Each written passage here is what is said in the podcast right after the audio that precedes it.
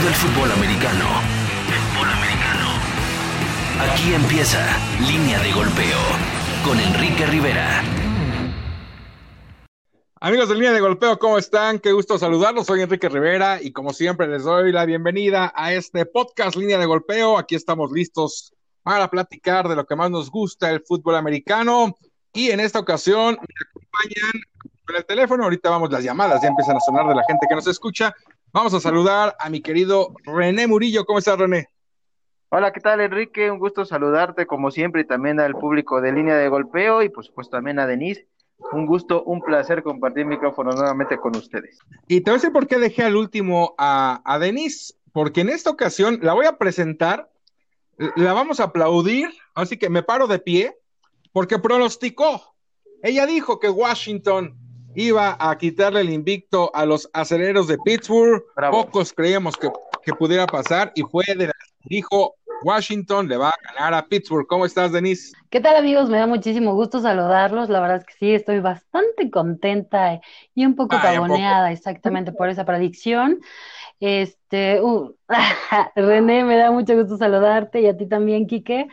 Eh, sí, la verdad es que yo se los, se los comenté en el podcast pasado en el que me tiraron un poquito a loca, debo de, de confesarlo, porque dijeron, bueno, me dijiste, pero sí me, me quedó muy claro que, que no le iba a alcanzar a, a- en lo absoluto a Washington que le ganara este a Pittsburgh, y sin embargo te dije pues que como estaban jugando, pues probablemente les podía, les podía alcanzar y hasta a lo mejor sobrar y concretar una victoria, ¿no? Y les, y los descalabraron.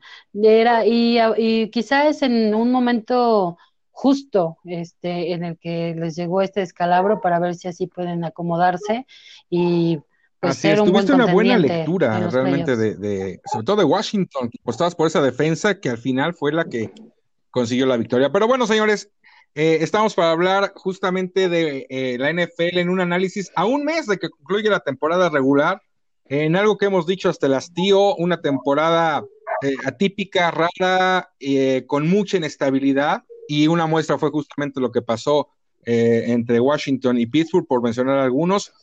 Y yo les quisiera preguntar, hoy día, realmente, un mes, ¿cuáles son los equipos que ven que eh, pueden ser contendientes, que sí son prácticamente, si no seguros, los equipos más fuertes de cada una de las conferencias? Empiezo contigo, René.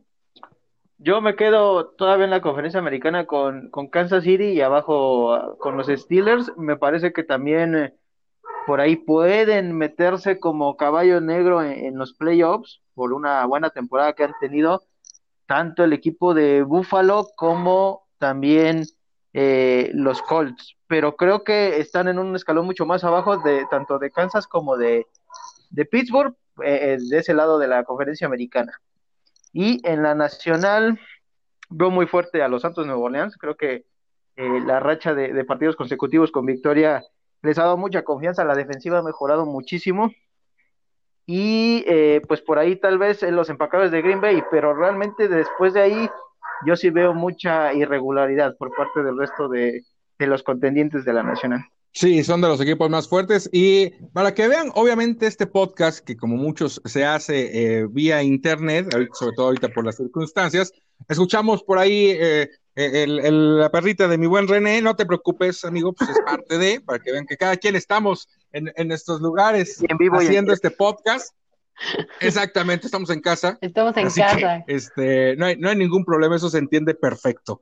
Mi querida Denise, ¿tú a quiénes ves a un mes de que concluye la temporada regular como los equipos más fuertes de cada una de las conferencias? Híjole, de la nacional definitivamente, pues el más fuerte para mí, para mí son los Packers, que han sido como los más constantes, al igual que, bueno, sería del, del norte, del sur, sí, exactamente coincido con René, los Santos, no han extrañado en lo más mínimo a Breeze, creo que han hecho un, un, han hecho buenos juegos, han hecho cosas buenas e interesantes, aún estando sin Breeze, y de la americana, pues Creo que es, es una, una conferencia muchísimo más cerrada porque tenemos equipos que están peleando los playoffs y que se van a pelear hasta el último segundo del último cuarto de, de la fecha 17 porque este, pues lo que son los Bills, los Dolphins, los Patriotas, yo creo que tampoco se van a dejar. Este, obviamente también están los Raiders, que estuve a punto de ponerme una bolsa de pan el, el, pasado domingo por, porque estaban a cinco segundos de haber perdido contra los Jets. Y pues siguen también en la pelea los Browns, los Ravens los, este, los Titanes y los Colts, ¿no? Entonces sí va a estar la, la, americana que este, sí va a estar sumamente cerrada. Eh, creo que todos están, yo creo que el que, el que de verdad tenga muchísima más disciplina y que no vuelva a tener problemas de, de, COVID va a ser, este, van a ser los equipos que van a llegar a los playoffs. Los Steelers, pues obviamente ya la tienen amarrada, hay dos equipos seguros ya que lo consiguieron este fin de semana, en la americana los jefes de Kansas City y en la nacional los Santos de Nueva Orleans. Ahora, solamente hay cuatro equipos matemáticamente eliminados y los cuatro equipos son de la americana, que son los Chargers, eh, los Jaguares, los Bengalíes y pues, obviamente los Jets, ¿no? Ah. Pero de ahí en fuera, en la nacional, todos tienen vida, matemáticamente hablando, ¿no? Entonces, eh, Detroit tiene vida, Carolina tiene vida, los 49 que pudieron haber hecho algo muy interesante eh, en pro de, seguir peleando esa conferencia que bien decías, Denise, ha venido a la baja cuando, cuando era la más competida y hoy día los Rams son el número uno de esa división. Eh, los Seahawks han bajado, los Cardinals han bajado, sigue abierta, sigue abierta para cualquiera de ellos. sí creo que 49 perdió mucho con, con, la derrota de esta semana cuando se escucha que pasa también la basura por acá. Este, pero bueno. Para que vea que hay audio ambiente. claro. Exacto, no, no, no, no siempre la, basura se saca tempranito. Entonces, les decía, está, está abierto la realidad. O sea, en, la americana sí ya queda claro que tanto los Chiefs como Pittsburgh, pues obviamente, ¿no? Este, son los que van a estar, pero pues hasta los Patriotas se están metiendo. Sí, por supuesto. O sea, los Patriotas están a, pueden, tienen una semana, este, los próximos partidos, digo, no la tienen tan, tan, tan complicada, blanquearon a los Chargers, entonces creo que, este, pues tienen un, un, un partido complicado este fin de semana contra los contra los Rams, que bueno, como lo, lo, lo hemos estado diciendo, que de repente juega muy bien y de repente juega muy mal, este, después contra los Delfines, después contra los Bills y al final contra los Jets. Probablemente sí se puede estar colando los playoffs, pero pues tendría que tener esta racha perfecta que, ha tenido en los últimos dos partidos que ha ganado y ganar los siguientes cuatro y probablemente se esté colando. A ver, eh, René, decías de los Bills que, que, creo que le pueden pegar eh, si, si salen en un buen día tanto a Cereros o, a los jefes que siguen siendo los grandes favoritos en la americana. Pero ¿no crees que también en una de esas eh, Browns que pudiera entrar, y si los Browns pudieran pegarles? Híjole, es que a los Browns yo todavía no se las creo, no sé ustedes, pero yo la verdad es que llegan, llegan algunos partidos donde juegan muy bien, donde son consistentes tanto en defensa como en ataque. El talento sabemos que lo tienen, ¿no? Pero todavía me deja ciertas dudas de repente las actuaciones de Baker Mayfield, algunas, algunas decisiones también por parte de, de, Stefanski, que creo que me parece que tiene, tiene futuro este head coach, pero, pero a veces siento que hay, ciertas dudas, sobre todo con algunas, este, con algunas decisiones dentro del, del emparrillado. Entonces, eh, eso es lo que a mí me genera cierta duda a mí me gusta más eh, justamente lo que está presentando el equipo de Buffalo. Creo que Josh Allen está teniendo una gran temporada, una excelente temporada. Tiene muy buenas armas, tanto al ataque como en el slot con Beasley, tiene a Diggs.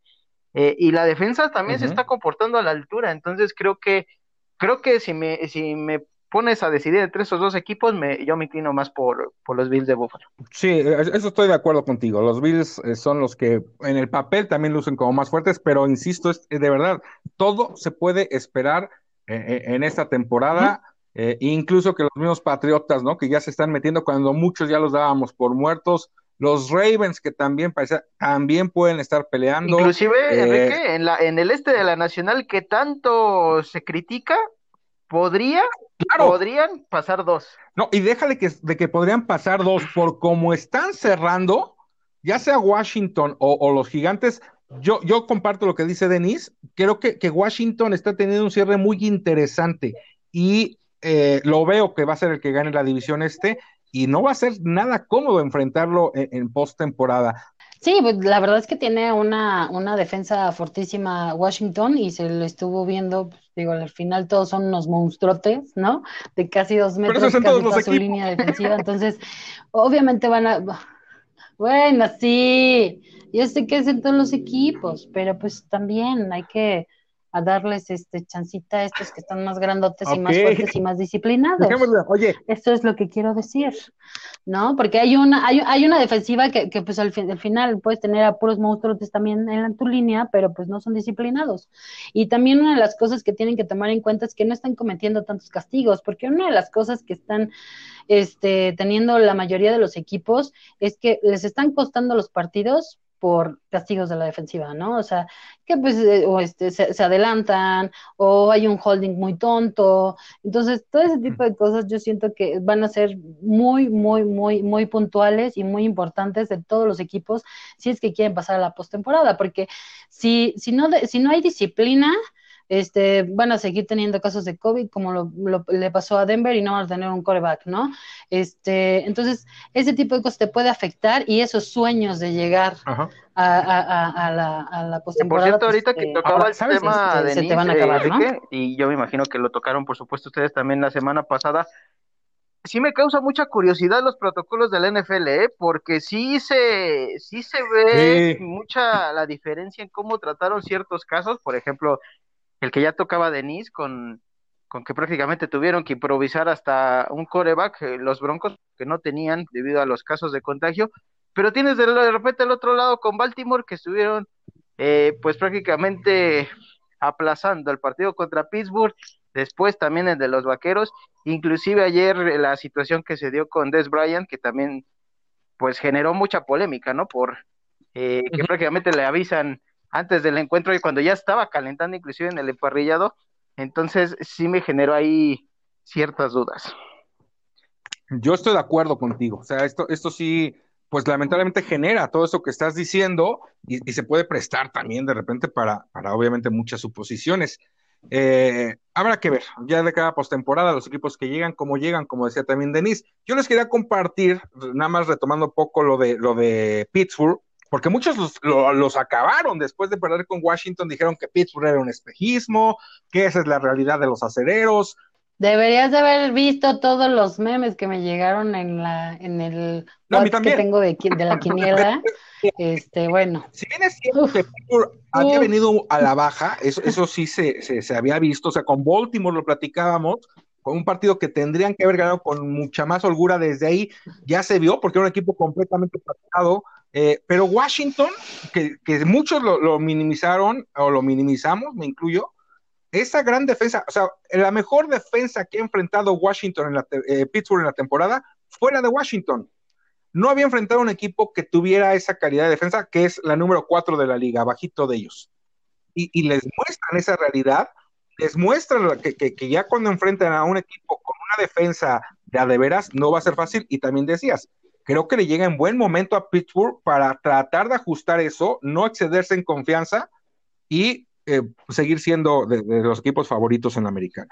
Sí, porque una de las, una de las cosas más este, relevantes que hubo en el partido contra Washington es que hubo una serie de, este, de ¿cuántos fue? Creo que de siete u ocho jugadas cuando tuvieron un, este, dos primeros y gol y Pittsburgh no pudo este, avanzar una sola yarda para anotar el touchdown. Entonces, sí fue como bastante preocupante en ese momento cómo es posible que la ofensiva no pueda eh, redondear una muy buena, buena serie de jugadas, ¿no? Y, y, no puedan avanzar una una, este, una sola yarda para anotar el touchdown y sin embargo los dejan encajonados a los de Washington. También se les acabó la imaginación al, al, al, playbook o no sé qué fue lo que pasó, que que de repente repitieron la misma jugada casi cuatro veces, entonces más, Así más cerrado y Ahora, eh, René, te voy a lanzar una pregunta para que te eches encima a todos los aficionados de los 49 de San Francisco. Ok. Ahora sí podemos decir que están muertos los 49. Yo ya los descartaría. La verdad es que creo que no le podemos pedir más. No, no, tampoco es como que pues hacer leña del árbol caído porque ha sido una, creo que ha sido de los equipos más castigados en esta temporada, ¿no? Entre entre lesionados, entre COVID. Eh, creo que han hecho una temporada bastante digna para, pues lo que han, han tenido que experimentar. Y al final eh, creo que el proyecto de Kai Shanahan pues sigue siendo sólido, bastante sólido para el mediano y largo plazo, pero creo que sí, ya, ya se quedaron un pasito atrás. Para cerrar eh, este, este análisis, eh, me gustaría que me compartieran cuáles son sus siete equipos calificados que van a, obviamente que van a estar en la postemporada de cada conferencia. Si quieren, les digo los míos. de momento, desde luego, pues digo, Kansas ya está por default obviamente los acereros, los Bills, y creo que al final los potros se van a quedar con el sur de la americana. Esos para mí serían los campeones divisionales. Ok. Y en el comodín veo que van a estar los Browns. Se van a meter los delfines de Miami. Y lo lamento mucho, mi querida Denise, pero se va a meter Tennessee y los Raiders van a ver por casa la post. Eso creo en la americana. La nacional, para mí el campeón del este, lo hemos dicho, para mí va a ser Washington. En el norte, los Packers, aunque Minnesota quiere meter presión, pero no, no les va a alcanzar. Nueva Orleans, que ya está calificado. Y el tiro va a ser el oeste. O sea, decir ahorita un campeón en el oeste por cómo han estado las cosas, está sumamente complicado, pero creo que los Seahawks van a, alcanzar a llevarse la, división. Y en los comodines, me voy con los Rams, me voy con los Bucaneros, y creo que también en esa misma división se van a meter los Cardenales. Te escucho ahora, Denis. A ver, de la americana, pues de la americana, pues ya están obviamente los Chiefs y los Steelers. Este, me encantaría que también se metieran los Bills como, como campeones de su división. Este, y de la otra, entre Titanes y Colts, híjole, es que digo, ahorita están empatados, creo que el criterio de desempate es por, por este, ganarles a, a su misma división, pero, pero me quedo más con Felipe Ríos, ¿no? Que, que creo que está, de repente tiene buenos, buenas, buenas, este, buenas actuaciones y probablemente sí se quede con, con este pues ser con la división, ¿no? Y de comodines, pues ya también está súper cerrado. Yo quisiera que los Raiders quedaran, tendría que ganar sus próximos cuatro partidos y que los otros, que no la tiene difícil, déjame decirte que los Raiders tampoco la tienen tan complicada, o sea, sí, sí se le puede dar porque va contra Chargers, va contra Broncos, va contra los Delfines y contra Colts. Creo que los más, o sea, digamos que tiene un 50% de probabilidades de que sí pueda calificar a los playoffs. Entonces, este, pues, pues no, no lo descarto, me gustaría que entrara. Y este, y los Browns. ¿En la nacional? Ah, yo voy con mi caballo negro que es Washington, el que lo daba por, lo, lo daban por perdido y ahora lo, lo veo bastante encendido y más por el partido que dio a este Alex Smith, que aún que estaba, se, estaba sangrando en el partido, este, ese hombre saca el alma al corazón y, y muy buenas jugadas también, ¿no? Porque no hay que quitarle el mérito. Este, su pateador también hizo un, un, buen papel, así que Washington lo veo como campeón de su división.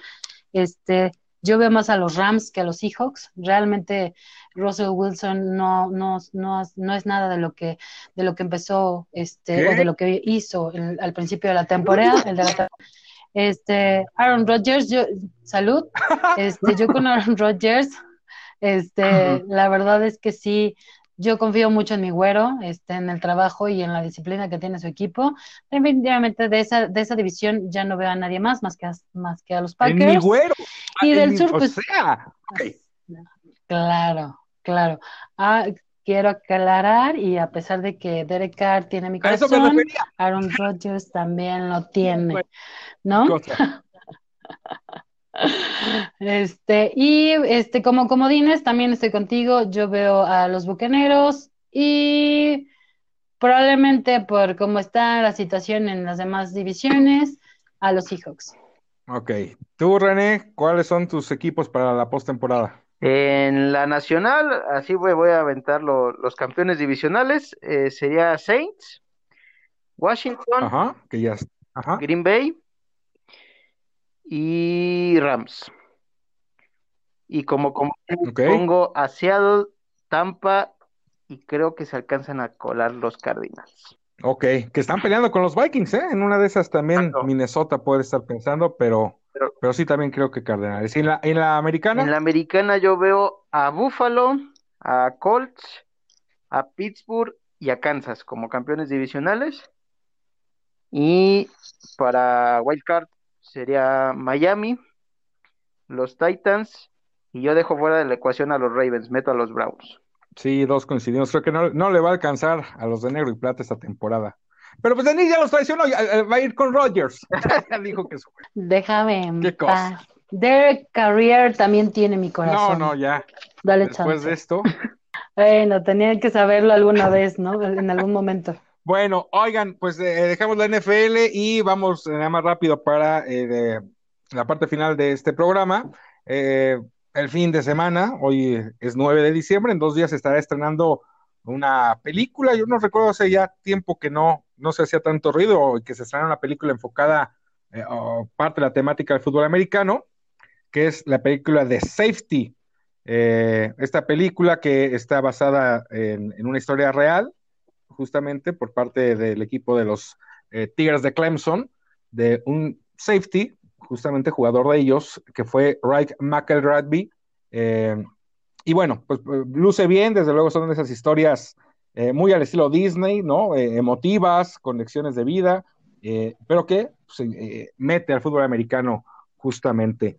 ¿qué, podemos platicar? No solo de la película, sino de Clemson, ¿no? Que, también en los últimos años ha sido de los equipos protagonistas en el fútbol americano colegial, René. Sí, una universidad que me parece que ha hecho bien las cosas justamente en el programa de, de fútbol americano eh, generalmente está peleando por, por el, los títulos, está eh, presente en este nuevo formato de hace ya algunos años en el fútbol colegial de, que se juegan semifinales y posteriormente el campeonato.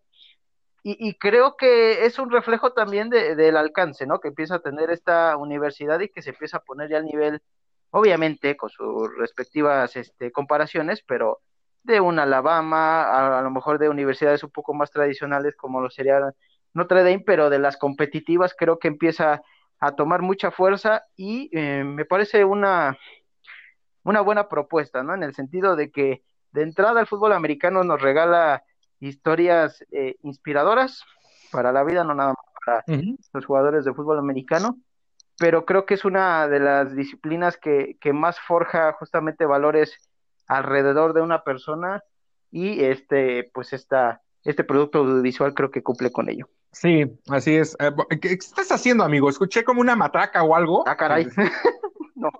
No. No, no, no, matraca de, Santa de, de, este, estás atornillando algo, no, no matraca el, de Ahora, es, ah. ahora es tú, Denise. No, para nada, yo ni siquiera me estoy moviendo. Lo no, digo, ya, ya no importa, ya este programa hemos tenido de todo, basura, perros, este, llamadas, de todo. Creo que, no sé si hace rato también la patrulla que pasó aquí a un costado se haya metido, ¿no? Digo, hoy sí, la verdad es que tuvimos demasiado este sonido ambiental. Es, correcto, hicimos una locación. Oye, a ver, Denis, cuéntanos tú un poquito qué, quieres compartirnos, ya sea de la película o de estos eh, tradicionales pues Tigres de Clemson. Sí, la verdad es que Clemson está en los ojos de todos y principalmente en el este en el draft del siguiente año, sobre todo por Trevor Lawrence, ¿no? Que es, que es el quarterback de, este actual del Clemson, este, de los Tigres de Clemson. Entonces, eh, siempre eh, el fútbol este, colegial en Estados Unidos ha sido como de, como una pues es como un clásico, ¿no? Y más en, en esta época de sembrina que vienen este, los, los, los, tazones, ¿no? El tazón del algodón, del azúcar, de la naranja, la, y entonces, este, pues ya en los últimos años hemos visto cómo la Universidad de, Clemson ha sido este pues muchísimo más eh, protagonista.